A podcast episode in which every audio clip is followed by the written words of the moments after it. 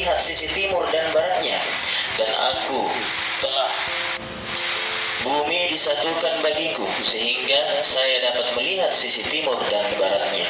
Dan aku telah diberi dua perbendaharaan yang sangat berharga yang kuning atau merah dan putih yaitu emas dan perak.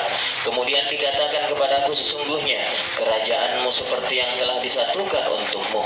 Dan aku memohon kepada Allah Azza wa Jalla tiga perkara supaya tidak atas umatku kelaparan sehingga akan membinasakan mereka tidak mencampurkan mereka dalam golongan yang saling bertentangan dan merasakan keganasan antara yang satu dengan golongan yang lain.